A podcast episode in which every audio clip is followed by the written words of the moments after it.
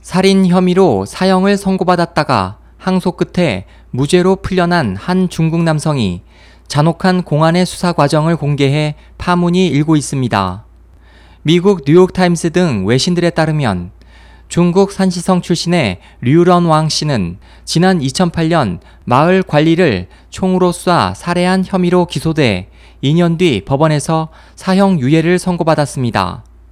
사형 유예란 일단 사형을 선고한 뒤 일정 기간 수형 생활을 평가해 감형 또는 사형이 결정되는데 류 씨는 다행히 2년 뒤 무기징역으로 감형됐으며 2013년 항소 끝에 무죄를 인정받아 석방됐습니다.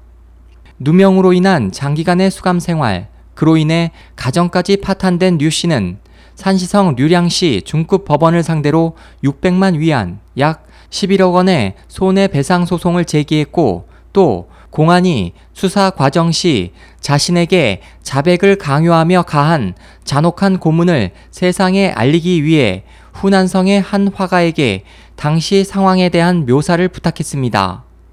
공개된 그림에 따르면 공안은 류 씨의 두 손을 묶고 면봉으로 귀를 마구 찔렀고 엎드린 그의 팔을 마구 잡아당겼으며 코에 커피를 들이붓는가 하면 잠을 재우지 않고 전기 충격 고문까지 자행했습니다.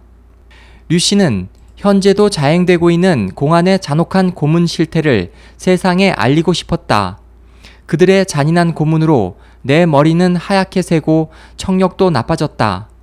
나는 이미 감옥에서 수십 번 죽었기 때문에 공안이 보복한다 해도 두렵지 않다고 말했습니다.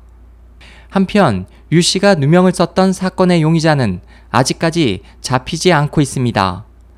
SOH 희망지성 국제방송 홍승일이었습니다.